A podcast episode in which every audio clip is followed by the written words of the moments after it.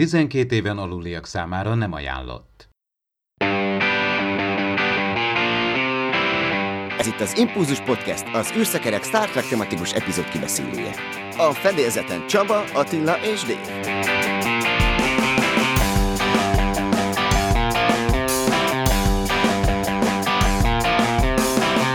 Köszöntjük a kedves hallgatókat, egy hét szünet után visszatért az Impulzus Podcast, most már a 137. adásunkat hallhatjátok, a mikrofonok mögött természetesen Attila és Dév.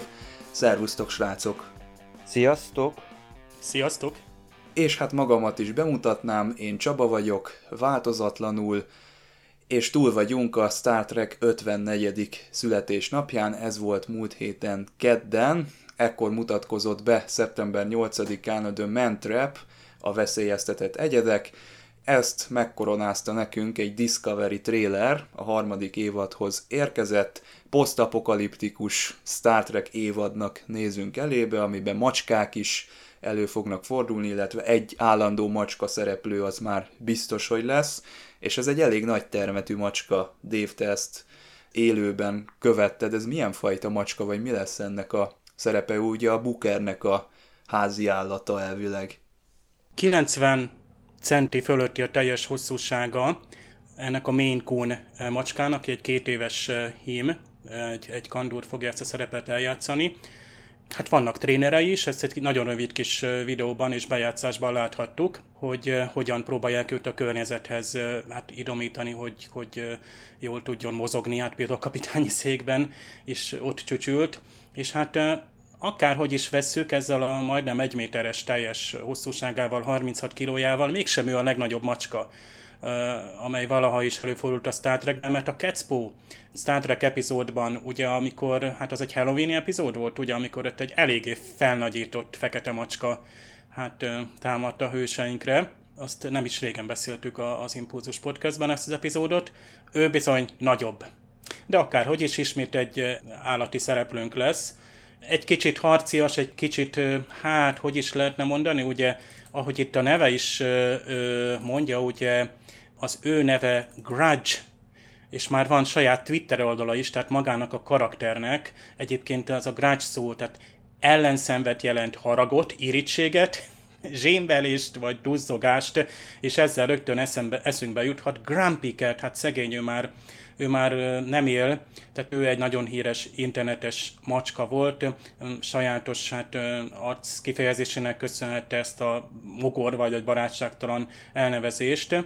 Meglátjuk majd. A Booker is egy izgalmas új szereplő, a trailer nekem nagyon izgalmas volt, látjuk ezeket a nem tudom ellenállókat, vagy a szétesett föderáció maradványait, teljesen más környezet van, bár látjuk ezt a hát nagyon fehér, és amitől egy picit félek is, hogy a jövő az nagyon fehér, és mindenki ilyen fehér tógában járkál, és minden hipermodern. Nem. Itt lesz ez a róg jellegű, tehát egy kicsit lepusztult, egy kicsit szétesett, sötét, és valamit újra fel kell építeni. Itt volt Nagyon egy tetszik a setting. úgynevezett Várom. burn, egy ilyen burn, ami valamiféle apokalipszist jelenthet szerintem, és igen, tehát itt újra felépül a föderáció. Ezt eddig is tudtuk, ilyen szempontból szerintem a trailer nem mondott újdonságot, csak többet adott, meg hát persze a macska szereplő most már tudjuk, hogy van, ezzel el is töltöttük, ahogyan kell a műsornak az első öt percét, meg hát Burnham haja, hát ez a legfontosabb, ugye ez volt az első számú visszajelzés a rajongóktól, hogy végre jó a Burnhamnek a haja. A Burnham haja lehet, hogy azt fejezi ki, ez szerintem már még a tavalyi, vagy mikor is volt, tehát nagyon régen volt már az első tréler a harmadik évadhoz, és akkor megállapítottuk, hogy valószínűleg idővel növekszik. Én láttam rosszul, vagy én túl romantikus vagyok, hogy Burnham és a, a, a Booker, vagy a Book között talán lesz valami, ugye nem tudom, hogy a David Ajala erről mondott-e valamit ott, pedig én végignéztem a teljes minden panelt, de mondjuk nem feliratosan. Erről tudunk esetleg valamit? Lehet köztük valami? Most, hogy hátra kellett hagyni a Tylert ugye az Alpha kvadránsban? Vagyis a, a múltban? Én se tudom, hogy lesz-e köztük valami. Abba viszont egyetértek Dave hogy ez a hajváltozás valószínűleg uh, itt az idő múlását fogja jelképezni mondjuk bármi lehetséges, mert olyan új karaktereket raknak, hogy mondjuk erre a Bookerről se tudunk tulajdonképpen semmit, hogy ő most kicsoda, micsoda, mi lesz a szerepe, de biztos, hogy valami, valami fontos szerepe lesz, ha más nem Burnhamnek az életében. Na hát nem csak a Discovery-vel koronázta meg a CBS az évfordulót, hanem minden egyes sorozathoz voltak panelek. Na most én nekem még ezt nem sikerült végignéznem, sőt el sem kezdtem. Dave, te viszont élőben követted őket. Mi volt a legérdemlegesebb vagy legjobb pillanata ennek a műsor folyamnak? Hasonlóan a nyári online panelhez, ez is eh, már előre eh, felvett eh, beszélgetésekből állt össze, ott hát nem volt nehéz kitalálni, tehát nagyon jó, pontos és feszes volt a, a vágás, az egyes kapcsolások, nagyon pontosak voltak a kezdések, nyilván nem volt semmilyen technikai hiba, de attól meg volt az élő jelenlétnek a varázsa. Nagyon sok színész volt, nem tudott ott lenni mindenki, lehet, hogy nem is hívtak meg talán mindenkit, negyed óra, 20 perc jutott egyes sorozathoz, sorozatra, de minden sorozat ott volt. Tehát tényleg ez egy, ez egy Las Vegason sem fordul elő, mert ott sincs ott minden évben mindenki. Azért volt egy elég nagy Voyager panel, ott szinte minden főszereplő ott volt, talán pont Seven kivételével. De visszatérve magára a keret programra, ahol Will Witten és Mika Burton ő ugye Michaela Jane Burton, ő Levár Burtonnek a kislánya, aki már nem is olyan kicsi, 94-es születésű, és a hölgy én szerintem nagyon jó műsorvezető, talán ő is valamilyen podcaster, sőt olyan Twitch streamer, nagy gamer, cosplayer, modell és, és színész fiatalkora ellenére, van jövője a showbizniszben, és nagyon jól feltalálta magát a műsorvezetésben, hát rengeteg nagy színészt is meg kellett itt szólítani. Discovery-ről beszéltünk, és hát a Deep Space Nine, ugye Iron Steven Bear fölbukkant, és láthattuk ugye tényleg azokat a színészeket, akik most már a dokumentumfilm után tudtak beszélni arról, hát például itt René Auberjonéáról beszélt például Nana Visitor tényleg meghatóan, hogy hogyan, hogyan jutott el hozzá a hír Aaron Eisenbergről is megemlékeztek. Nagyon szépen öregednek, én nekem mindig ezt tűnik fel, lehet, hogy persze ez csak külsőség, nincsenek itt azért túlsminkelve. Nana Visitor gyönyörű, szép, nem tudom melyen idős, de nem tudom hány évet letagadhat ő is jó volt viszont látni. Strange New Worlds, csodálkoztam, hogy ekkora panelje volt, és hogy itt már itt, talán itt voltak már producerek is, nyilván ott volt Rebecca Romain, aki ilyen superior number van lesz, tehát még Riker is túl akarja uh, szárnyalni. Egyébként Pike mögött, uh, Anson Mount mögött a Kandónál is volt valami macska, nyilván a Pike, mondjuk Anson Mountnak is kutyája van egyébként, aki a, a Discovery forgatáson is uh, ott volt. Aztán gyorsan ugrok a eredeti sorozat, csak George Takei volt és Rod Roddenberry, de, de ez...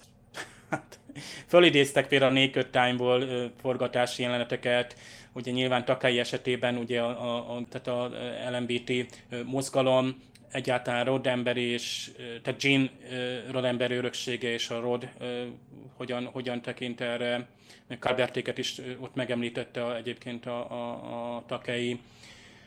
És hát Voyager. Voyager 25 éves évforduló. Igazából azt mondom, hogy pont az nem volt jelen például a, a Robert Beltran, aki amúgy nem szokott nagyon sokat hozzáadni ilyen panelekhez. Én úgy láttam megint szokásos szerint itt a két Mulgrew is, is inkább visszafogadta volt, de amúgy a Garrett Wang és Robert Duncan McNeil nagy podcaster mikrofonok mögött megint rátértek erre a Tom és Harry vonalbarátságra, a TNG-nek a nagy árnyékában hogyan tudott a, Voyager működni, mostanság hogyan találkoznak, például? Hát két Morgul megállítette, hogy hát igen, ők a Robert Duncan McNeil összefutnak, mert össze kell futnunk közös gyerekeik miatt, és ott bevágtak rögtön a Trash című epizódból ugye ezeket a gyíkokat, vagy nem tudom mit. Nyilván Doki ott volt, Robert Picardo, Ethan Phillips, aki egyre inkább hasonlít a Dokira, úgy arcra meg kopasságában. Jó volt. Enterprise panel, nagyon örültem. Így együtt látni, szerintem nagyon régen láttam így tisztességesen öregednek baromira elnéznék egy ilyen sorosztot most ezekkel a színészekkel. Ezek a színészek szerintem most tudtak el oda, hogy, hogy nagyon-nagyon jó, tehát a, talán a hivatásukban is olyan jó alak. Tehát így, így arcra ott vannak, hogy nagyon szeretnék egy ilyen sorosztot látni, ugye nyilván a, a Békulán is látszik azért rendesen, hogy öregszik, de szépen. Ugye ő hát nyilván nagyon sokat van tévén, képernyőn, itt most nem is tudom milyen, nem tudtam itt sztorikat felírni, ugyanúgy a Lower Decks-nél is átment fölöttem. Ez a hír, föl nekem is így szembe ütött, hogy a Tony Newsomnak ugye ez a podcast, amúgy meg egyre szimpatikusabb a színésznő, nagyon szeretem, most már el tudom fogadni ezt a pörgő stílusát, és nagyon jó bele, tehát a figura meg a színésznő között jó a, az összhang, hát megszoktam a, a Marinernak a pörgését a sorozatban. És hát nagyon röviden TNG és Picard, végül is a két nagyon öreg, Patrick Stewart és Frakes, hát emblematikusan ők voltak jelen, azt hiszem a Frakesnek ilyen zilát frizurája volt, és a Patrick Stewart azt mondta, hogy ifjú Paul Newmanhez hasonlít. És elárulta, megsúgta Sir Patrick, hogy a, a Picard második évadának első négy része valami rendkívül lesz, nagyon komplex és igen komoly karakterfejlesztés, valami új lesz, tehát ott is valami kis reboot lesz, ahogy a, pont a Kathleen mondta most a ö, veled beszélgetve Csaba, a, a Lower Decks hatodik ö, epizódjának ö, impulzus webcast kibeszélőjében, hogy itt a Discovery-nél is egy ilyen soft reboot következik be, harmadik évad valami teljesen új settinget helyez. Hát itt talán a Picard második évad is. És hát Will Wheaton beszélgetett, egyébként mindig más beszélgetett, a, tehát amit a Mika Burton beszélgetett a Voyager-rel, a Will Wheaton meg beszélgetett Frakes-el, aki tényleg a család családját, hogy a Rod, Rod Roddenberryvel egyidős a Will Wheaton, hogy nagyjából gyerekek voltak akkoriban forgatás, TNG forgatás idején. Hát a Frakes valami nagyon szép dolgot mondott a Will Wheatonnek, a, akár a múltbeli, meg akár a mostani, tehát egy ilyen nagyon meghatódott a Will Wheaton, ez, ez tök szép jelenet volt, nagyon érzelmes volt, és hát én szerintem nagyon klassz, nagyon komplex, tök jó volt, negyed órába bele lehetett sűríteni, nem egy órás paneleket, mert az amellé még nehezebben ül le az ember, amikor azt mondod, hogy itt volt Las Vegas, és van hat óraorszányi műsor, amit ö, meg tudsz nézni. Ez, ez remélem ez folytatódik, hogy ilyen, ilyen dolgok lesznek, még akkor is, ha már lesznek majd ö, remélhetőleg valódi találkozók is, le a kalappal a szervezők előtt. Említetted ezt a podcastet, amit a Tony Newsom fog ö, hoztolni. Ezt korábban is beharangoztuk mi, vagyis hogy volt róla szó, de bevallom őszintén, hogy elvesztettem a fonalat. Volt itt nekünk a Picard mellett egy deadline-os hivatalos podcast, de úgy tűnik, hogy az csak a sorozathoz volt, vagy hát a, azokhoz az epizódokhoz készült. Most ez, ami jön, ez micsoda? Ez ilyen tök általános műsor lesz, mert úgy láttam, hogy itt hát szélesebb a vendégszereplőknek a köre, még maga Ben Stiller is eljön, akinek nem tudom mi a kapcsolata a Star Trek-kel, talán lehet, hogy rajongó, de ide aztán mindenki jönni fog, és lehet, hogy ez egy folyamatos adás folyam lesz, nem egy ilyen sorozathoz készített külön kis ö, műsor. Nem tudom, Dave, te erről tudsz többet nyilatkozni, vagy volt erről szó ezeken a paneleken? Én azért csodálkoztam ezen, mert azt hittem ez már régen is indult. Tehát amikor a CBS, hát mondjuk az csak bejelentés volt, tehát igazából még ha most elárulom, hogy még a, a CBS Viacom Egyesülése jött létre úgymond teljes egészében, tehát talán azért is van, hogy még ilyen paneleken lehet, hogy például nem fordulnak elő például a mozifilmeknek a, a, a színészei. Egyébként nem lett volna rossz, de mivel a mozifilmes franchise most kicsit le van fagyva. Visszatérve Tony Newsom, aki ugye ilyen co-host lesz ebben az új hivatalos Star Trek podcastban, hát itt csak meg lett hirdetve annak idén, tavaly júliusban. Tehát a Star Trek Universe panelen lett még ugye, amikor gyakorlatilag a rajzfilm sorozat szereplői úgymond belettek harangozva, és akkor így összekapcsoltuk, hogy igen, ő, ő lesz majd, aki a, amúgy is hát már így úgy ott, itt-ott podcastokban jelen van, de aztán most át is nevezzük, hogy ez a Pod Directive lett ugye a, a, az eredeti Prime Directive helyett, tehát érdekes, tehát változik, ahogy például az, a show műsor is változik, tehát ugye először After Track volt, aztán, amit egyébként én most visszanézek, mert én most egy óriási Discovery újra nézésben vagyok benne a Netflixen, végignézem, a, most az első évadot nézem, magyar felirattal, egy-két furcsaság van, egyébként itt is lehetne ilyen szinkronos kis blokkot tartani, van néha furcsa dolog a magyar feliratban, de amúgy jó a magyar felirat. Megnézem az összes After adást, azok is nagyon tetszenek, ahogy az első évad is tök jó újra nézni, tehát élvezem a Discovery-t. És képzeljétek el, önreklám bekapcsolva, végighallgatom az Impulzus Podcast első évadát, a 2017-es adásokat, ahol például a Discovery 5. részének, ugye ez a Choose Your Pain, amikor ott raboskodik a Lorca, meg a Mad, meg a Tyler ugye a, a Lörelnél a Klingon hajón, az ahhoz kapcsolódó adás 6 óra 50 percig beszélő tehát én ezentől, ezennel is innen bármelyik hallgatunk, aki valaha ezt meghallgatta teljes egészében, hát valamilyen érdemrendet, vagy nem tudom, mit osztok ki, tehát egy teljes munkanapnyi szinte az adás. Hát ezt csinálja utánunk majd a, a hivatalos Star Trek podcast. Hát a Netflixen egyébként nem csak Star Trek-et lehet nézni, hanem aki Skifire lenne kíváncsi, van egy új széria, ez az Övély elvileg az a magyar címe, hogy a távolban. Hilary Swank a főszereplő, engem őszintén szóval nem nagyon nyert meg a sorozat. Az első részét azt végig küzdöttem, egyszer abba hagytam, aztán megembereltem magamat, és azt mondtam, hogy most megint neki veselkedek, és végig szenvedtem, de szerintem a másodikat már nem fogom elindítani. Ez nem az én sorozatom. Kicsit több benne a dráma, mint a skifi, de szerintem a dráma sem annyira erős, mindegy, akinek esetleg tetszik, az, az írja meg kommentben.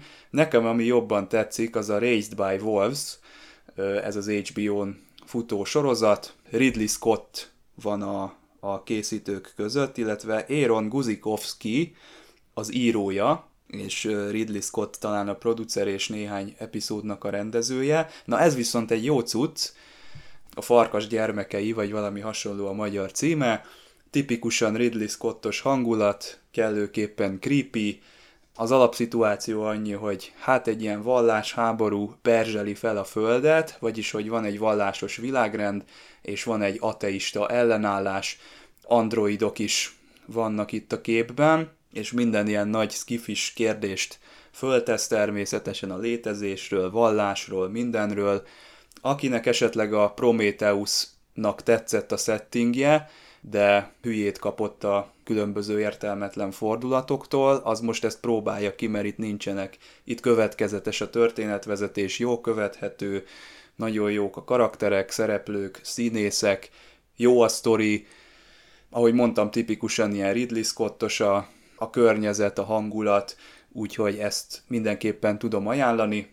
Eddig az első öt rész elérhető az HBO Go-n, talán hetente jönnek, és akkor úgy lehet őket megtekinteni. Engem nagyon meggyőzött, úgyhogy ezt ajánlom mindenkinek. Az övéit azt mindenki saját felelősségre kezdje el a Netflixen. Nekem annyira az nem jött be. Ugyanez a véleményem az övéről, én is elkezdtem, én mondjuk három epizódon vagyok túl, hát a féle űrbe kihelyezett barátok közt, Hát jobb, mint amit annak idején tavaly néztünk, szintén ilyen Netflix saját gyártású, ugye ez a Another Life, ahol ugye nagyon szif és nagyon sok mindent ígért. Itt ugye egy kicsit ilyen realisztikusabb, tehát úgymond ez a akár öt év múlva is játszódhat, és ezért érdekel ez minket, hogy egy kicsit valós, tényleg egy űrhajó úgy néz ki, egy űrséta, egy indítás, a Holdról indulunk egy Mars misszióra, logikus egyébként, hogy onnan induljon egy űrhajó, konfliktus a legénységben, konfliktus a családban, konfliktus, konfliktus, dráma, dráma, dráma. Nagyon lassú, nagyon drámázós, az néz, aki amúgy is szereti a drámát, de ettől jobb drámát tudok, akkor nézzétek a This Is Us, vagy nem tudom, tehát ha családi drámát akartok, Hilary Swank nem túl erős, jobbat vártam, a férje, a lánya nagyon gyenge, karakterek, tehát ö, kevés. Ugyan, tehát ezeket a szituációkat más ö, drámákban is láthatom, és akár jobban. Azért én végignézem, meg kíváncsi vagyok, azt mondják, hogy javul egy picit, de hát most már úgy látszik a Netflix saját gyártás se túl jó. Amikor ilyen űrközpontokat látjuk, tudjátok, hogy 5 év múlva játszódik, nincs megmondva, amikor játszódik, akkor azt nem jó, tehát van pénzük, és egyszerűen olyan, mintha egy tornaterembe tettek volna be, nem tudom, 25 számítógépet, és akkor jaj, az a NASA központ. Ez nekem mindig annyira hiteltelen. Aki ilyet akar, egyébként volt tavaly előtt a The First című sorozat, azt hiszem az Hulu-s, illetve HBO-s, és ott a Sean Penn volt a főszereplő, ő neki ugyanez volt a nyűgje, hogy ő volt az első ember, aki megy a Marsra egy kis csapattal, hogy állítjuk össze a csapatot, ki lesz a kapitány, a lánya drogos, és a többi, tehát szokásos konfliktusok, de sokkal jobb dráma vonulat volt benne, és sokkal jobb a színész, hát Sean Penn isteni jó ö, színész. Én azt hiszem, az övét nyugodtan át lehet lépni, engem is, az a farkas gyermekei most, hogy mondtad, érdekel, meg a Boys, amit ti a kathleen szintén a kibeszélőben emlegettetek, és én is mostanság az ilyen hát komolyabb, vagy kicsit sötétebb képregény soroztok, mint a Legion, ugye azt hiszem az a kicsit X-menes és nagyon elvont képi világú, tehát ezek, ezek lennének most, és reméljük, hogy a, a streaming szolgáltatók erre ráállnak. Hát de közben kezdődik lassan a dűne is, azt, azt hiszem ott is jött egy előzetes, meg ugye a, az alapítvány is közeledik, meg azt hiszem közeledik hát az Apple-ön a, egy jó űrsorozat, a For All Mankind másik évada, azt hát kemény tudom, lesz ez az ősz. Hogy fogunk itt Igen, itt tehát maradni. ki lehet hagyni az övét, tessék nyugodtan lépni, jön a Discovery is, tehát lesznek itt komolyabban vehető és élvezhetőbb dolgok. Figyelem! A műsorban spoilerek bukkanhatnak fel.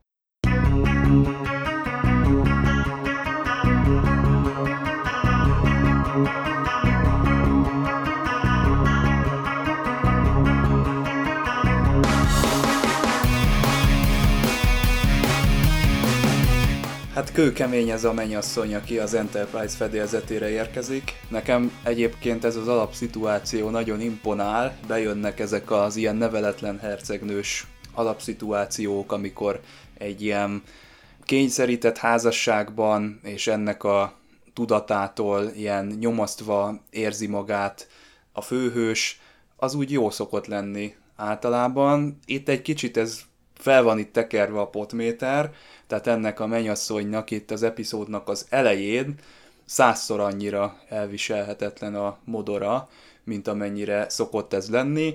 Nyilván itt valamiféle ilyen, ilyen vademberek vagy barbárok civilizációjáról van szó, ami miatt ez lehetséges, vagy hívjuk őket harcosoknak. Kicsit olyan, mintha klingonok lennének egyébként, de nem teljesen vannak kicsiszolva. Ez nekem egy kicsit sok volt, aztán a epizódnak a második felétől, mint hogyha gomnyomásra megváltozna az epizód ennek a hercegnőnek, vagy ennek az Ilásznak a természete, illetve Körknek is, William Shatnernek is teljesen más lesz a színjátéka. Előfordultak, amikor ugye voltak háborúzó törzsek, amikor még nem népekről, nem nemzetekről beszéltünk, hanem tényleg törzsek voltak, úgymond törzsi alapon, aki nem a törzshöz tartozott, azt, azt vagy, vagy legyilkoltam, vagy szolgává tettem, tehát megvoltak az ellenségeskedések, és mindig így klasszikusan azzal zárták le, hogy mondjuk a törzsfőnök mondjuk a lányát hozzáadta másik törzsfőnöknek a fiához. Az nem számított mondjuk, hogy nem szeretik egymást, de hát a törzs érdeke ez diktálta. Mellett, hogy éppen a, a leányzó az mondjuk a törzsnek a legdaliásabb vadászát szerette, vagy, a, vagy éppen a sámánnak a törvénytelen fiát, vagy bármi, tehát azt mondhatjuk, hogy ez megint van egy kis ilyen kulturális alapja, hogy igen, itt adva van két bolygó, így a Dolmennek a házassága révén most végre úgymond eltemetik a csatabárdot a nem tudni mi, mennyi idője tartó viszály után. Engem az érdekel, hogy ebben mennyi szerepe van a föderációnak, mert ugye egy többször is azért megemlítik, hogy hát ők a föderáció tagjai, mind a két bolygó, tehát valamilyen diplomáciai ráhatás nyilván van, mert azért egy Hát igen, mintha itt a Petri mondjuk... nagykövet az figyelmeztetni a körkapitányt, hogy itt a föderációnak is rossz vége lesz, hogyha hátrányosan sikerül ez a, ez a misszió. Ha belegondolsz, na most van egy belviszályod, egy kvázi potenciális polgárháború a területeden, az utána már fel tudja hasítani a szövetet a amit úgy nevezünk, hogy államszervezet. Itt tényleg egy ilyen viszálynak az elsimítás, azt tulajdonképpen mindenkinek az érdeke, hiszen abban a pillanatban, ahol a törvényesen megszűnik, akkor megjelennek mindenféle gyanús elemek. Azzal viszont nem értek egyet, hogy azok annyira nagyon barbárok lennének, mert hát azért, ha megnézed a vulkánt is, hogy ugye egyrészt van egy ilyen bef- látszólag befelé forduló nép, ami tulajdonképpen nem a zűre koncentrál, hanem a tudományra és az önmagának a tökéletesítésére a logika nevében.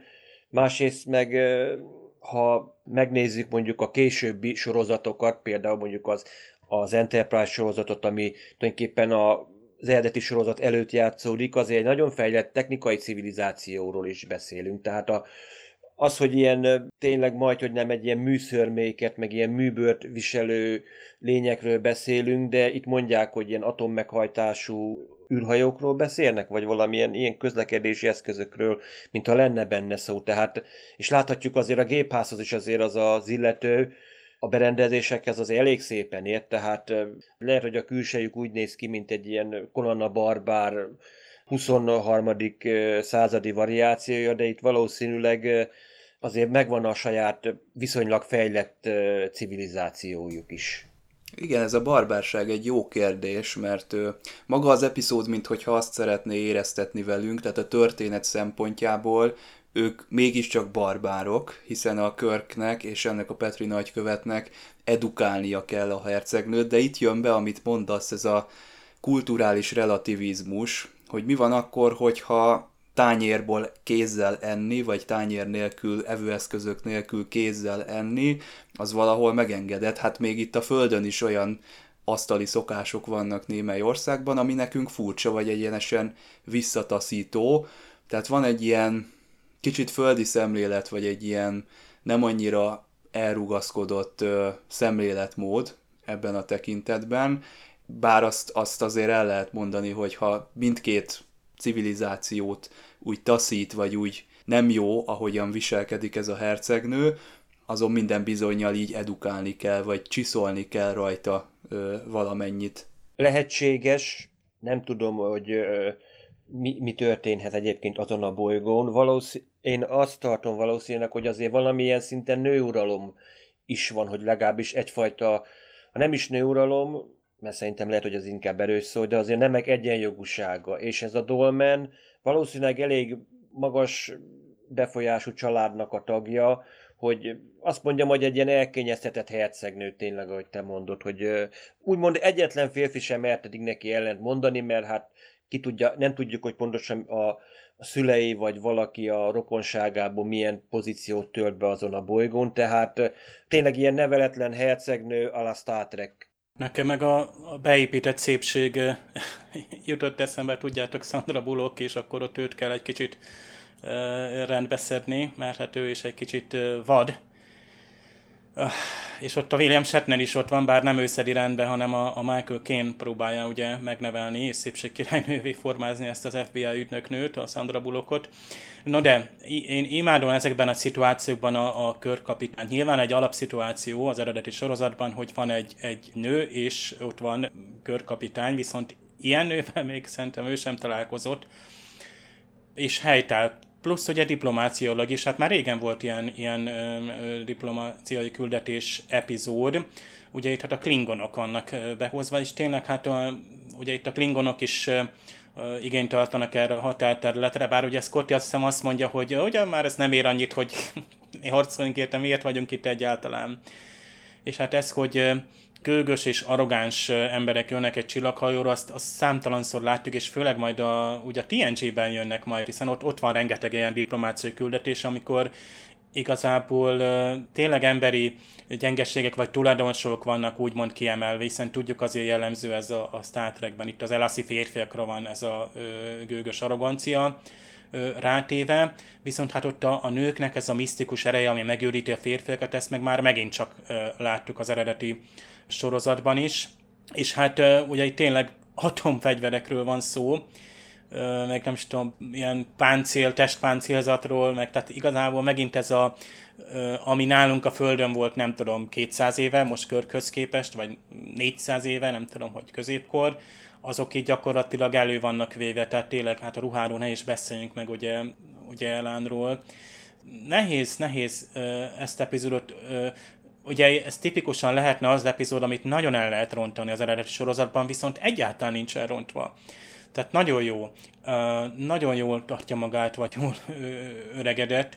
Az akció helyén van, a karakterek dinamikáját, a, a, a, tehát tényleg ezt, ezt le se lehetne tagadni, hogy a, a körk és az, az elánt azt gyakorlatilag egymásnak vannak teremtve, már mint olyan értemben, hogy, hogy őnekik, mint, mint karaktereknek, mint személyeknek, két egymásnak feszül erős személyiség, és ki tudná leteremteni, vagy uralni idézőjelben most ezt, ezt, a, ezt a nőt, ezt a neveletlen mennyasszonyt, mint, mint a, a, a körkapitány. Pikár kapitány nem, tehát ide egy, ide, ide egy kör kellett, ide egy William Shatner kellett, és az eredeti sorozatban van jó helye egy ilyen, ilyen résznek. Nekem nem volt teljesen kristálytiszta az átmenet, mert ugye ott van a William Shatner rendszeresen az ő kabinjában, próbálja hát edukálni hogy hogyan kell a, az etikettnek megfelelően viselkedni, meg hogy mit kell csinálni, hogy kell csinálni. Aztán a sokadik ilyennél egyszer csak úgy megváltozik a helyzet, talán akkor, amikor bezárkózik Ilán abba a, hát ilyen mosdónak vélt helyiségbe, amit többször látunk a eredeti sorozatba, de nem nézhetjük meg részletesebben, az talán ott a mellékhelyisége a kabinoknak, és ott történik valami, amitől kezdve teljesen más, hogy viselkedik ez a nő, igazából nem nagyon tudom, hogy mitől. A körk az rendben van, ő a befolyása alá kerül, de ezt a hölgyet, hát ha nem is kenyére lehet kenni, de minthogyha két különböző karakter lenne itt az epizódnak a, az elején, meg a végén. Vagy az első felébe, meg a második felébe. Bizonyos szempontból azért látjuk, hogy azért Körk azért elmondta neki a véleményét, minden, hogy megmondta, hogy na itt, itt nem, nem a Dolmen a főnök, hogy nem fognak ott az ő kénye kedvére ugrálni, hanem gyakorlatilag megmondta neki, hogy a, a, a hajón egyetlen főnök van, és az a kapitány. Valószínűleg arról beszélünk, hogy itt ilyen valamilyen vezetőnek a lánya vagy rokonáról van szó, tehát a parancs, parancsnoklás, meg a hatalom, meg az uralkodásnak az ösztöne, az úgy génjeibe van, finoman szólva. Lehet, hogy éppenséggel ez is benne van, úgy mond, meglátta körbe végre az alfahímet. És lehet, hogy emiatt is változott meg a viselkedése. A könnyeket meg azt meg tudjuk, hát az embernek elég, hogy csak a biológiai tankönyvet fel, fellapozza, hát a feromonok, most mindegy, hogy most könyvben van, vagy izzadságban, vagy bármiben, lehelletben, az mindig hat. Ha akarjuk, ha nem, működik. A kémia működik. De tudjuk, hogy annál is van erősebb a, a küldetés, maga a hajó, a, a, az Enterprise. Nekem ilyenkor mindig egy picit elveszik a varázsa, tehát hogy jó, a könnyeiben volt, és akkor biokémiai szubstancia volt, amit ugye a McCoy izolálni tudott, és akkor kitalálja rá az ellenszert. Hát... Tehát jobb lett volna, ha ez megmarad a mese szintjén, amikor ott Cseppöl ugye hallgatja a Petri nagykövetet, és mintha ő maga is egy kicsit így kikacagná, hogy hát ez szép kis történet, de hát oké, okay, rendben van. Nem veszik komolyan ezt az egészet, aztán kiderül, hogy egy megint csak egy tudományos magyarázat van a háttérben. Jó, tehát szeretjük a, a Star Trekben a tudományos magyarázatot, tehát tényleg a, az eredeti sorozat ugye ott egyensúlyoz sokszor, hogy meseszerűség, megmagyarázatlan dolgok, vagy pedig nagyon gyorsan megmagyarázott, tehát csak kvázi tudományos, vagy hogy is mondjam, soha nem hallott elméletek kerülnek elő. Akár mondhatjuk, hogy itt is ez egy ilyen. Itt egy, egy olyan faktorról van szó, hogy Körk és a eleve, hogy Körknek a ő neki a kisugárzása, vagy a hatása az emberekre. Mondhatjuk, hogy már az, az egy olyan faktor, amivel gyakorlatilag ő keresztül tud vinni. Tehát ő neki az a mondjuk úgy, hogy feromonja, vagy biokémiai, de inkább nem fizikai ráhatása, másokra. Karizmát akarsz mondani, Dave? Ah, igen, Szerintem igen. ezt a szót kerested. Igen, és akkor ez alapján tudjuk a, a, az ő karakterében mindig következtés, és mindig, mindig tudjuk, és nem varázslatnak tűnik, és nem csupán macsóságnak tűnik, mert ez viszont tényleg fokozatosan van fölépítve. Ha más nem is mindig, de az eredet sorozatban ezt például elmondhatjuk. Még a mozifilmekben is nyugodtan. Szóval itt ezért volt jó, hogy a végén azért ezt kimondtuk, hogy azért van, ami fontosabb a kapitánynak bármely nőnél is, még ha feromonokkal hatnak is rá, azért a, a küldetés, ahogy itt is ő nagyon jól egyensúlyoz itt a, a, a misszió, az elász meg a, a, gyakorlatilag a klingonok között. Tehát itt, itt gyakorlatilag egy, egy háttérben igazából egy jó kis klingonos epizód is lezajlik, amit ugye mindig szívesen látunk. Ez a vége a történetnek azért nincs teljesen komolyan véve, tehát itt is egy egy olyasmi poénra van kihegyezve az egész. Emlékeztek, amikor a Discovery-ben az lett a Harry Mandámok futásának a vége, hogy haha, átadjuk őt a házsártos feleségének. És mindenki nézett, hogy most akkor mi van, tehát így különböző idővonalakban 60-szor megölte a lorkát, és, és egy ilyen nagyon vígjátékszerű vége lett. Itt is ilyen, hogy hát azért csak be kéne adni a kapitánynak azt az ellenszert, ha már a doktor ezen éjszakázott, és ténylegesen az ítélő képességére hatással van ez a szerelmi történet, egy frankón elkülöníthető kémiai szubstanciának a, a képében, tehát nem arról van szó, hogy já, oké, okay, szerelmes volt, majd kiheveri, mint a, a Csekotéinak van egy ilyen szerelmi története a Voyagerben, hanem azért, azért itt csak be kéne azt adni, és itt egy kicsit ezt ilyen elbakatelizálva érzem, tehát a poén kedvéért ezt az egészet így, így elhesegetik, vagy így legyintenek, hogy jó, kutya baja a kapitánynak. Ez a Klingon szál annyiból érdekel, hogy ezt nem értettem őszintén. Hát ugye tudjuk, hogy van egy olyan, hogy semleges zóna szerződés, hogy ugye mi nem megyünk át, mármint a föderáció nem lép át Klingon területre, a Klingonok nem jönnek át a föderáció területére. Tehát kivéve mondjuk ott az orgániai egyezmény, ahol ugye tudjuk, hogy úgymond az orgániaiak gyakorlatilag versenyt hirdettek a két hatalom között, hogy na, ha ezt a bolygót tudod telepíteni lakosokkal, akkor tiéd, ha nem, akkor, akkor nem a tiéd. Tehát itt ezt nem értettem, hogy a klingonok itt úgymond legálisan átléphetnek föderációs térbe, hiszen itt egy naprendszeren belül való utazás van, és már az 50-es években is azért, hogy egy naprendszernek az oszhatatlan területéről már például Asimov is írt regényt, hogy most akkor például, hogy a kisbolygó vezet be, hogyha mondjuk az most a naprendszer része, vagy más naprendszer megszállnak a képviselői megszállhatják-e, vagy nem. Tehát filozófiai viták már voltak erről, megpróbáltak így, elvileg ez, ez maradt ilyen nem hivatalos sci törvénynek. És a másik az, amit majd később jön ki, hogy tulajdonképpen a klingonok honnan jöttek rá, hogy mit kell, hogy nekik ez a bolygó mondjuk itt stratégiai fontosságú lehetne, mert hát csak úgy a, jó, a klingonok szeretnek hódítani, de nem olyan cél nélküli hódítók, mint amilyennek nagyon sokszor beállítják őket. Honnan jöttek rá a klingonok erre, hogy nekik ez a naprendszer akár stratégiai fontosságú lehet? Az meg tényleg ez a Harry Murdos epizód, hát van olyan büntetés, ami mondjuk a nem fizikai csapásként sokkal nagyobb fájdalmat okoz, mint hogyha mondjuk azt mondom, bezárnának börtönbe, vagy kalodába zárnának 30, 30 napra kenyéren és vizen. Itt épp ez a lényeg az egészben, hogy akkor igen, ezzel együtt kell élni, hogy na most képzeld el majd a Dolmennek a férjét, hogy na most mi lesz. Jó, hát Körk valamelyest azt mondjuk, hogy kicsit megszerítette, de viszont ahhoz tényleg egy olyan férj kell, aki legalább olyan Mm, azt mondom, makacs és karizmatikus személyiség, mint Körk, hogy nem fog úgymond azt mondom papucsként viselkedni, mert a Dolmen abban a pillanatban helyzeti előnyhöz jut, és akkor marad minden a régibe. De viszont itt a békát tényleg itt a követnek is le kellett nyelnie, mert hát épesző ember nem akar polgárháborút. Azt mondja, egyezzünk meg, hát akkor ha, ha muszáj, akkor mégiscsak megpróbálja kiképezni, hogy egy Pigmalionként azt mondjuk, hogy a bolygó etikájának megfelelő hölgyet faragjon belőle, vagy esetleg akár az uralkodó család leendő gyermekeinek az anyjaként megfelelően viselkedjen. De ez egyébként egy jó befejezés, amit mondasz, tehát, hogy ez a szerelemnek múlnia kell típusú ö, gyötrődés, ezért mondtam a csekotélyos példát, hogy meg amikor ugye Harry Kimnek visszatér a akadémiai szerelme, ott is az a vége az epizódnak, hogy megint el kell válni, és az megint fájdalmas lesz.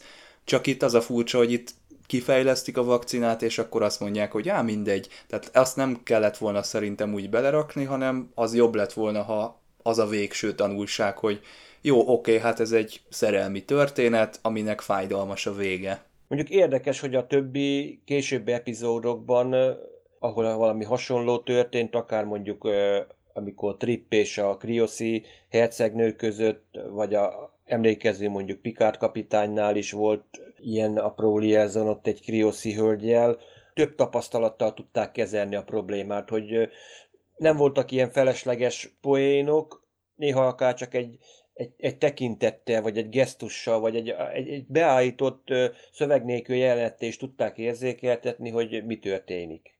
Van egy ilyen könyv, hogy Firestorm, nem tudom, ezt ismeritek-e, én nem olvastam, de ebben állítólag visszatér az Enterprise a, ehhez a bolygóhoz, és megnézi, hogy mi lett ezzel a hölgyel. Itt a borító alapján már a kánharagja típusú piros egyenruhák vannak a legénységen, szóval eltelt egy, egy kis idő, na ez egy érdekes történet lehet. A klingonokhoz viszont nem térünk vissza, tehát ennyi volt a klingonok szereplése az eredeti sorozatban.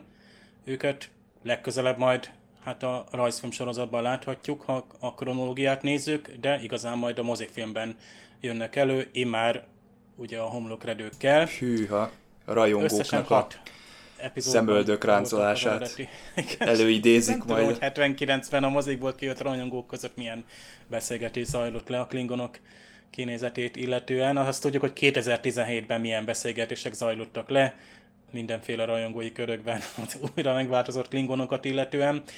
Egy picit sajnálom is, gondolom Attila, te pláne sajnálod, hogy ilyen kevés a klingonok megjelenése az eredeti sorozatban.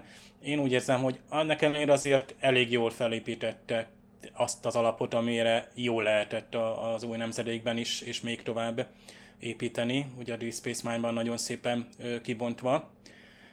És hát a hajó, amiről még itt hát ti sokkal jobban értetek a hajókhoz, én csak annyit olvastam itt utána, hogy igazából ami itt megjelenik, és Klingon Warshipnek, a hajónak nevezik Körk, ez voltak éppen már ugye a Bird of Prey lenne, ami visszatér mindenféle variációkban, de itt azért jelenik meg, mert már hát ugye nagyon korán forgatták ezt az epizódot, így kerülhetett bele például az Enterprise incidensbe is, aztán ami igaz, hogy előbb lett levetítve, de később lett forgatva.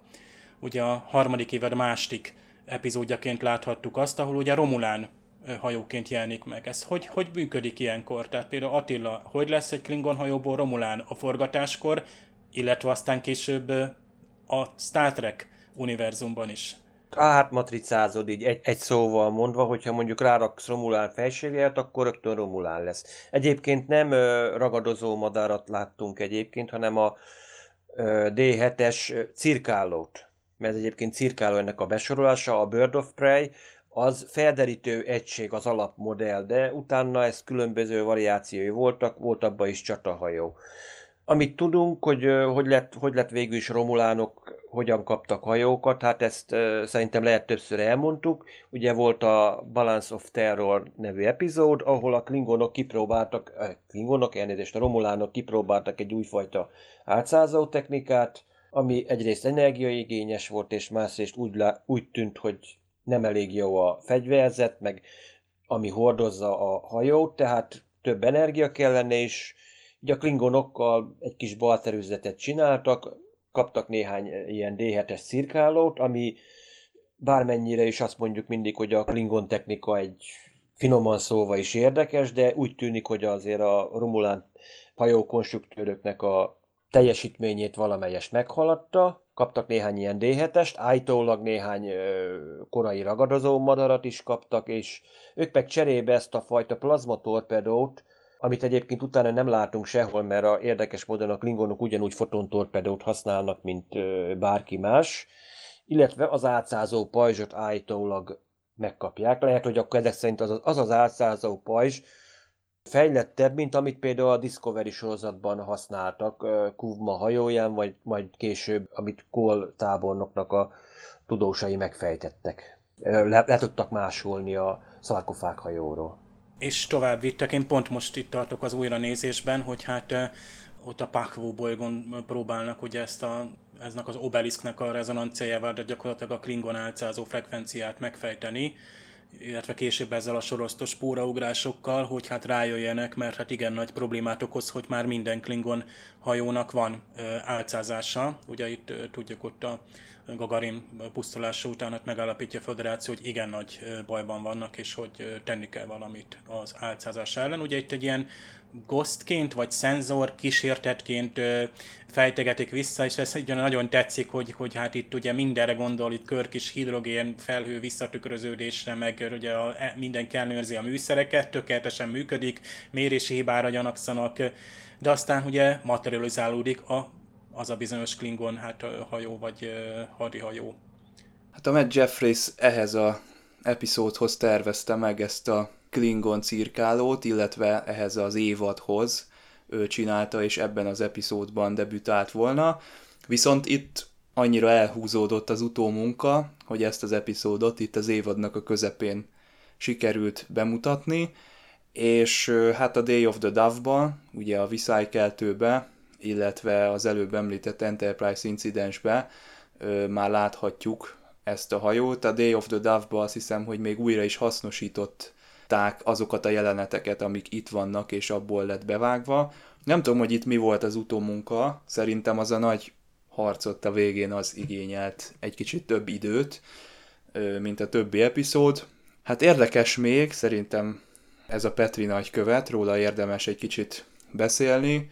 Neki a stílusa kicsit olyan hasonlóan nyájas, mint a Garaknak, egy tipikusan ilyen nagykövet, aki előtérben tartja a, a küldetést, és hát már finoman szólva töket tele van az egésszel, merényletnek az áldozata is lesz, és onnantól kezdve ő csak passzív szemlélője szeretne lenni a dolgoknak, de jó, jó ez a karakter, szerintem nekem ő tetszett a, az epizódban.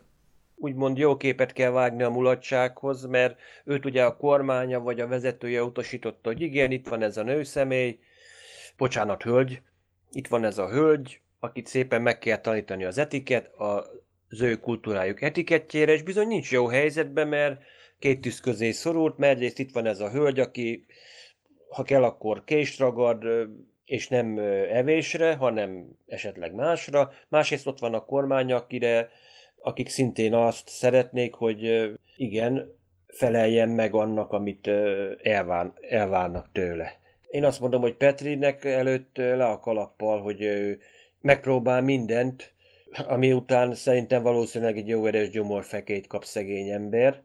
Akárhogy nézzük, azért ez egy komoly dolog, hogy egy ilyen pigmalion feladatot véghez visz, és, és ő nem üthet vissza, mint Körk, mert hát Körk az úgymond félig meddig független, mert hát ő neki úgy nem parancsolnak annyira, mint mondjuk neki. Neki, neki is más a prioritás, hogy most mire kell felügyelnie. Fontos az, hogy ne legyen polgárháború tényleg a két nép között, és neki így kell, ő nem, ő nem harcos típus, ő nem is azt mondom, hogy hivatalnak, inkább azt mondom udvaronc. Neki az ilyen intrikákba, meg az ilyen, ilyen cizellált dolgokba kell úgymond profinak lenni, nem pedig egy emberek irányításába, mint mondjuk Körknek. Tényleg jó volt a karakter, és a magyar hangja is, nem is tudom, hogy ki volt, Vég talán, de jók ezek az ilyen uh, figurák, akik ugye tényleg két kultúrát próbálnak meg összehozni, és bármilyen uh, körülmények között uh, hát megőrzik ezt a, nem tudom, nyájas modort.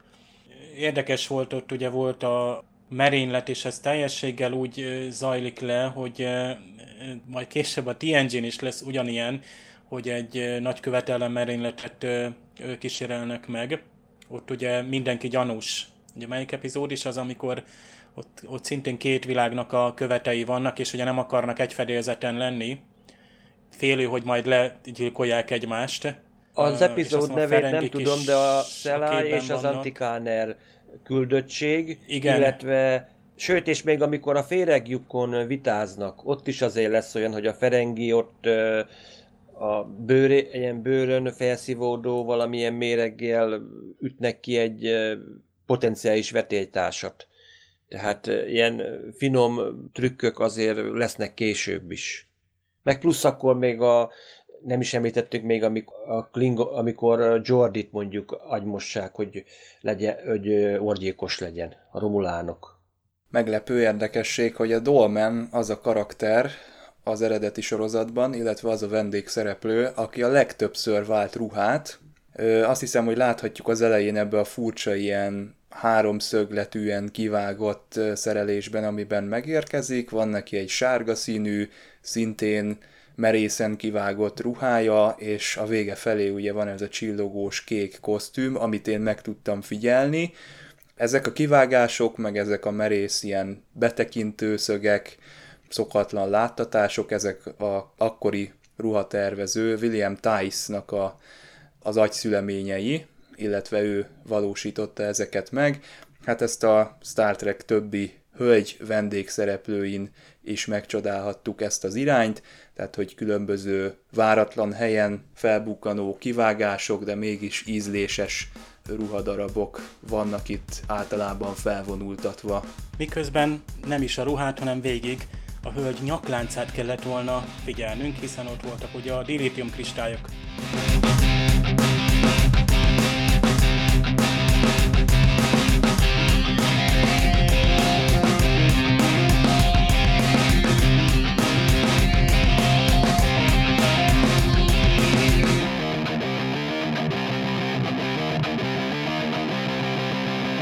Spock arról beszél, hogy ugye az elásziaknak a világát azt onnan ismerjük, hogy hát felderítők adtak le jelentéseket, ez szerint az elászi férfiak gőgösek, arrogánsak, McCoy pedig ott hozzáteszi, hát cseppet sem mellékhangok nélkül, hogy az elátszínőknek ugye ilyen misztikusan erősek, vagy misztikus erejük van, megőríti a, a férfiakat.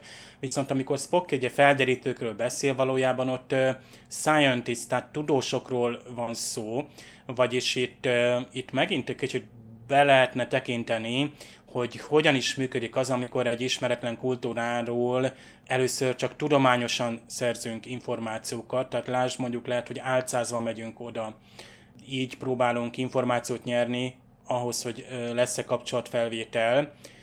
Ugye itt még az elsőleges direktívában hát nyilván itt bele lehetne kötni, és nincs is természetesen kifejtve, de a végén itt ugye az is, illetve pontosabban az elején kiderül már az epizódnak, hogy egy top secret, tehát egy titkos diplomáciai küldetés.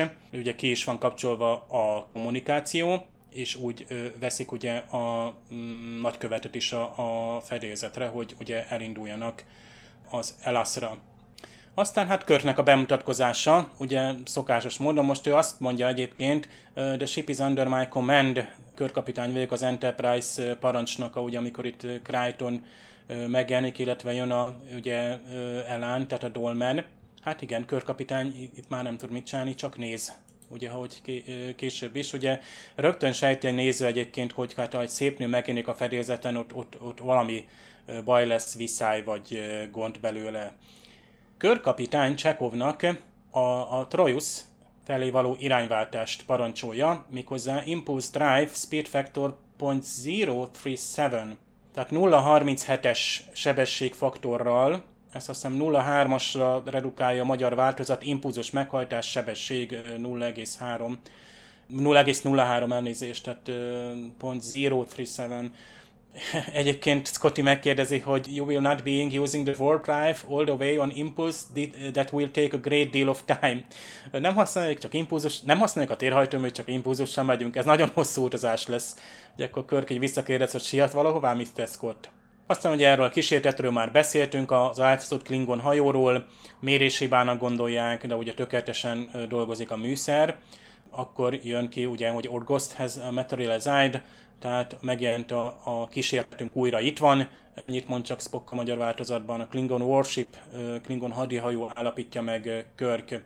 Aztán itt bizony nagy gond van a Marinet kapcsán, ugye ahogy McCoy is mondja, hogy the fat will be in the fire when he learns the bride just tried to murder the groom's ambassador. Ugye itt a föderáció nagy követe vagy megbizotja High Commissionerről van szó, hogy ő is majd ott lesz az esküvőn és hogy újabb komplikációk lesznek. Fat will be in the fire, McCoy ezt mondja, mm, nem tudom, van ennek magyar szólás változata, mindestre azt mondja meg, hogy magyarul, hogy abból botrány lesz, ha nagykövet meg tudja, hogy a mennyasszony el akarta gyilkolni a nagykövetet. Egyébként itt a The Groom's Ambassador, ugye itt a, a groom szóról van szó, hát ha valaki ezt beüti egy szótárba, akkor az jön ki, hogy istáló fiú vagy lovász de ha valaki egy komolyabb szótárba üti be, akkor az is kiderül, hogy ez az amerikai angolban ez a vőlegényt jelenti. Grum's cake például a, a lakodalmi torta jelentésben van. Egyébként a, ahogy a német például a Braut szó is ugye sok mindent jelent, és például itt kifejezetten ebben az epizódban is a Braut Schiff,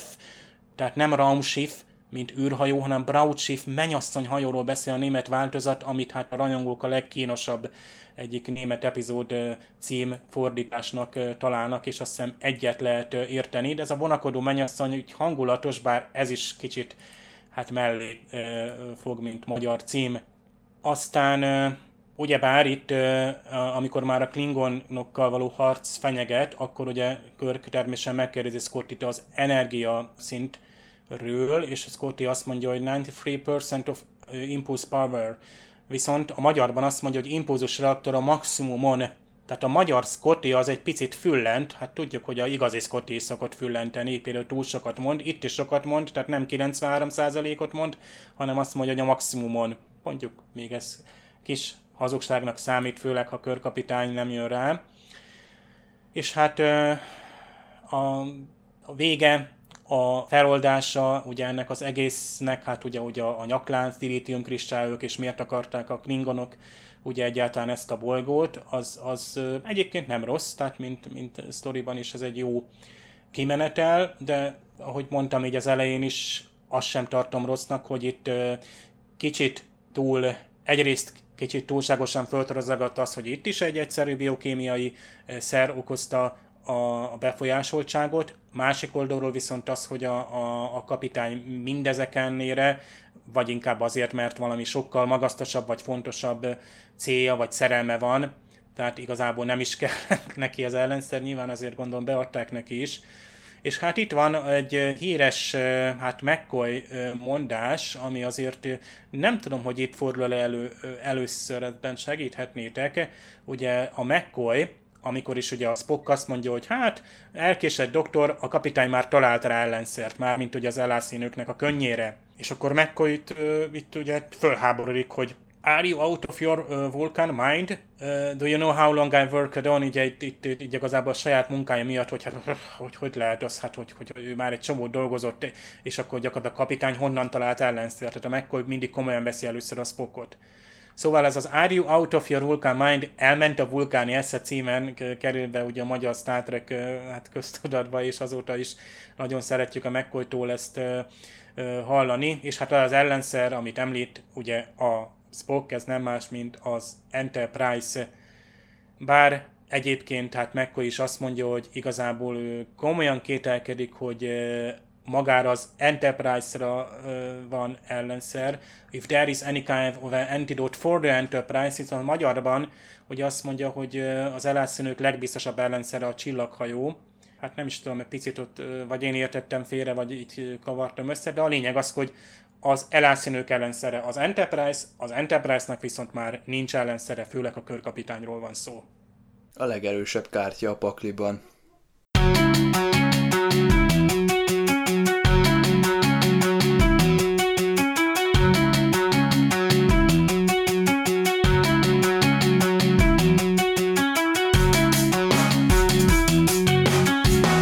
Ez az egyetlen olyan epizód a Star Trekben, amit ugyanaz az ember írt és rendezett, ez ugye John Meredith Lucas ebben az esetben. Hát ezt írja a Memory Alpha, most nem esküszöm meg rá, hogy nem történt ilyen a Discovery-ben, vagy a Picardban, de az is lehet, hogy nem, és tényleg ez az egyetlen olyan epizód eddig, ami, aminél ez elmondható. Ugye a mozifilmes híreknél is, amikor jött a Noah Hawley, és ő kezdte el írni a folytatást, vagyis hogy a következő Star Trek filmet, akkor is az volt a fő feature, hogy ilyen még nem volt, hogy a, az, aki rendezni fogja, az fogja írni tulajdonképpen a sztorit. Ilyen rész eredmények voltak, tehát például a Star Trek 5-nél azt hiszem, hogy a William Shatner azért közreműködött a, az írásban is, és nem csak a rendezésben, de az, hogy ö, tényleg egy ilyen szerzői film legyen kvázi egy Star Trek, arra nem nagyon látunk példát. Hát kicsit az arányok szerintem túl voltak tekerve, nekem a, az epizódnak az eleje az túl durva volt, túlságosan ki volt hangsúlyozva ez a rossz természet, ez a bútordobálás, vagy ezek a törékeny dolgoknak a dobálása, a kézzelevés, a késdobálás, ez, a, ez olyan túlhúzott, ö, és szerintem ezt ezt lehetett volna egy kicsit finomabban is a nézőnek a tudtára adni, hogy ez egy kiállhatatlan természetű mennyasszony, akit szállítanak, mert így viszont a, a töréspont az epizódnak a közepén az számomra túl nagy az epizód eleje és az epizód vége között, mint hogyha két különböző karakterről lenne szó. Tehát hogyha az elején mondjuk egy kicsit kevésbé lett volna ennyire tolerálhatatlan ez a nőszemély, akkor lehet, hogy ez az átmenet ott a közepén jobban viselhető, vagy jobban átvészelhető a, a néző számára is. Így számomra olyan, mintha két különböző epizód lett volna összetolva. Érdekes, mint hogy a két különböző ember írta volna. Diszonancia keletkezett az agyamban ezzel kapcsolatban, úgyhogy számomra nem volt emiatt tökéletes az élmény.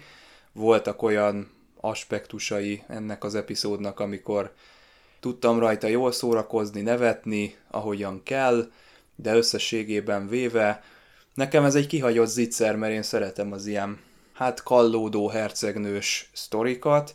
ez viszont nem sikerült jól. Szerintem a Star Trekben nem szoktak sajnos jól sikerülni az ilyen hercegnős történetek. Amikor a Trip találkozik ott az Enterprise-ban és feléleszt egy, egy hasonlóan rossz természetű asszonyt, az, az sem sikerült olyan jó, jó epizódként, úgyhogy sajnos ez lehet, hogy egyfajta ilyen Star Trek átok Hát, amit te elmondtál Csaba, annak a nagy részével mondjuk egyetértek. Azzal egészíteném ki, hogy igen, itt vagy teljesen akkor csak arra kellett volna koncentrálni, szerintem, hogy na most itt egy tényleg egy makrancos katából próbálunk faragni, itt Peti nagykövetet és Kölköt értem itt a többes számon, hogy makrancos katából próbálunk egy, ö, tényleg egy elfogadható kultúrát hölgyet faragni, vagy pedig ö, jobban belemenni abba, amit itt ezt a Klingon szálnak mondunk, hiszen érdekes módon a föderáció, legalábbis a kapitány nem tudott róla, hogy itt tulajdonképpen a dilitiumot szinte gyakorlatilag ékszerként viselik, hogy azt se tudják mi az, hanem szép, csillogó, minden közben meg a, tulajdonképpen a csillagközutazás egy kulcsáról beszélünk. De ezt valahogy valamilyen módon a klingonoknak ezt ki kellett úgymond szagolniuk, tehát vagy kémeik voltak ott, vagy pedig vagy pedig valamilyen beépített emberük, mert hiszen azt a szabotást is, amit megpróbált az a úriember, hogy nem csak szabotált, és plusz még üzenetet is küldött, azt szerintem nem magától csinálta. Tehát biztos, hogy van valamilyen feljávvajója a az anyabolygójukon is, tehát ebből még lehetett volna valamit kihozni, hogy hoppá, itt már megint egy ilyen egy hidegháborús fejezet is zajlik a háttérben, tehát kicsit félbehagyottnak érzem magát ezt az epizódot. A végén mondjuk úgy, hogy hát tudjuk, hogy a csata jelentek mondjuk ekkoriban még nem az erőssége a Star Treknek, nem is erre van kihegyezve a sorozat. Mondjuk érdekes volt, hogy megint ilyen kicsit olyan tengeralattjárós feelingen volt, épp úgy, mint a Balance of Terrorba, hogy Kirk itt mondja, hogy na menjél, menjél még, és akkor fordulj, jobbra fordulj, balra fordulj, fel le, ilyen hogy hogyan tudják kicselezni, hogy mint aki tudja, hogy a klingonoknak a taktikáját, hogy hogy tüzelnek, milyen pozícióba állnak támadás előtt, tehát ez egy kicsit szerintem úgy számomra javította magán az epizódon, csak ezek a kihagyott zicserek, hogy csak épp csak meg van említve, és nem tudjuk, hogy mi történik. Petrinek a karaktere tényleg én is először azt mondtam, hogy hát ez nem, akár ott se lenne, de tényleg hát kell egy ilyen, szinte azt mondom, tragikus hős, aki gyakorlatilag kénytelen elviselni, hogyha egy ilyen makrancos hölgyet kell kísérnie, tehát tetszik, nem tetszik. Egy csillaghajó kapitány klingonokkal, borgokkal, meg mindenféle harcos fajjal kell kénytelen szembenézni, neki meg pedig ilyen diplomáciai feladatokkal, de mondjuk a, egy csillaghajó kapitány azért nem cserélne vele.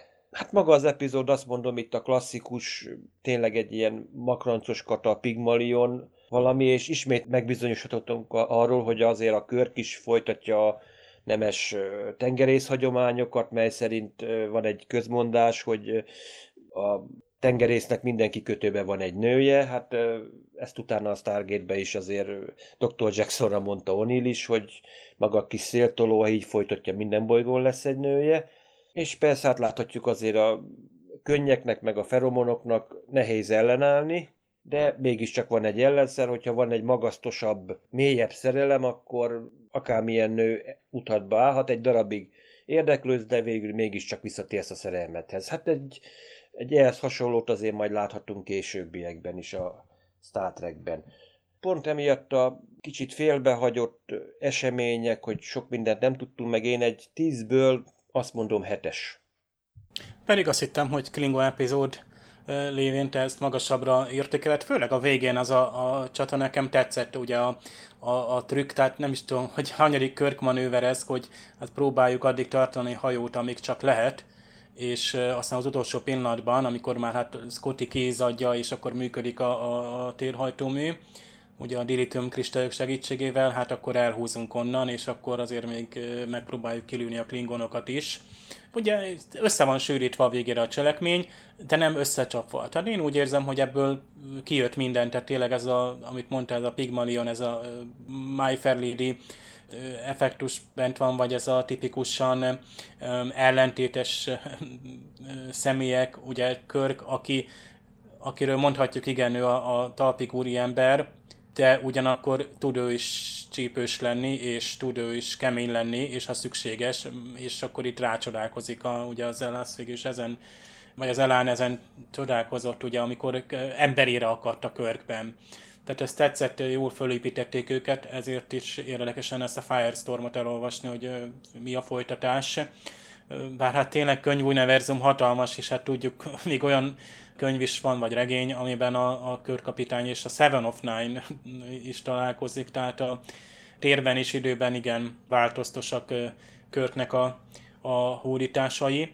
Én ezt az epizódot oda teszem, amit kellemes újra nézni, de egy picit azért el van így feledve a részemről. Tehát nem az a markáns, amit, amit például a harmadik évadban jelentős részek közé sorolok, de mindenképpen egy, egy szórakoztató, izgalmas, végigfenntartja a, a feszültséget, tehát itt jó a karakterdinamika, van feszültség, van merénylet, vannak klingonok, és a, a végén egy többé-kevésbé azért elég ügyes lezárás.